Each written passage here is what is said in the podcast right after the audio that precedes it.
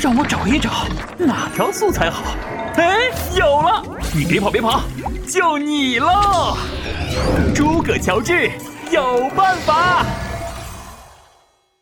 梦里才能见到的景象。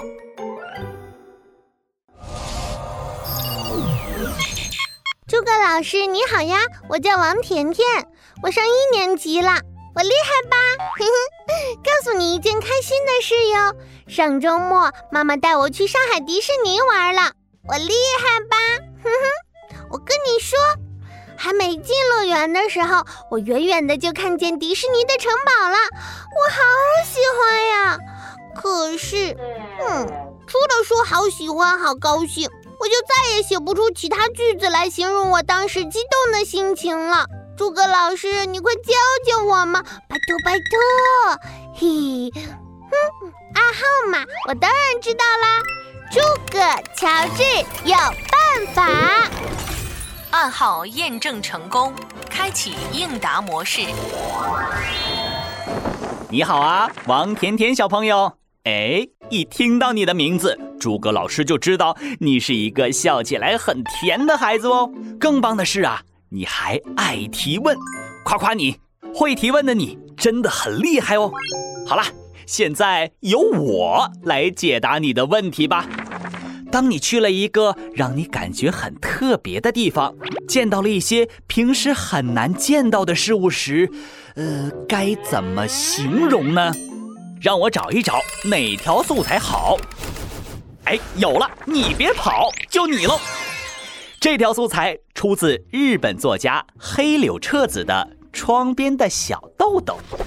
正在这时，小豆豆的眼前出现了一幅只有在梦里才能见到的景象。啥？小豆豆？它是一颗豆子吗？黄豆还是绿豆？哈哈闹闹，你要多看书啦。小豆豆才不是一颗豆子呢，她是一个活泼好动的小女孩。她看到学校里停着六辆电车，而这些电车都不跑了，停在那里变成了教室。哇，电车教室这么神奇？对呀，这是平常很少见到的事情，对吧？所以小豆豆看到这些电车教室时，感觉不像真的，就好像在做梦一样。诸葛老师，这是不是就像《爱丽丝梦游仙境》里的爱丽丝一样，在梦里见到了会隐身的柴郡猫、会跳舞的素甲鱼和鹰头狮，还有扑克王后和扑克士兵？嗯，是的，静静，你说爱丽丝梦里的景象是不是很不可思议？人的梦境啊，通常是很神奇，是平时不常见的，所以用。梦里的景象来形容难得一见、难以置信和不可思议的事情，就像王天天同学，他远远的看到迪士尼的城堡，就像梦幻的仙境一样。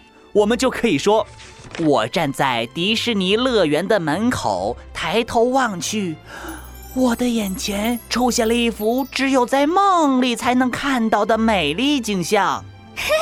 我也会了。上次我小姨送给我一条白色的裙子，可漂亮了。那我可以这么说，我的眼前出现了一条只在梦里才能见到的美丽裙子，好像仙女穿的仙衣。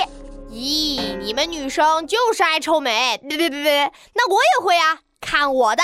我一回到家里，就看到饭桌上摆满了北京烤鸭、红烧狮子头、糖醋排骨、麻辣鱼片，还有烤鸡翅、烤披萨、炸薯条。嘿嘿，嗯，满满一桌都是我爱吃的，我就可以说，正在这时，我的眼前出现了一幅只有在梦里才能见到的景象，一大桌美食都是我想吃的。我要大饱口福啦！哈哈，什么？你全吃啊？对啊，全吃了。不过，哎，吃太多了，我上厕所都是扶着墙去的。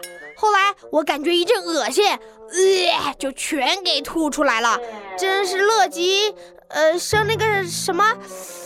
好像是生了一个杯子啊，对，乐极生杯子，那叫乐极生悲。什么杯子啊？哈哈哈哈！看你俩举的例子呢，一个爱美，一个爱吃，都像是梦里才能见到的景象啊。嗨，甜甜同学，今天给你找的这条素材是来自黑柳彻子的《窗边的小豆豆》。正在这时，小豆豆的眼前出现了一幅只有在梦里才能见到的景象。以后你就可以用梦里的景象来形容那些平时少见或者神奇的事物。你学会了吗？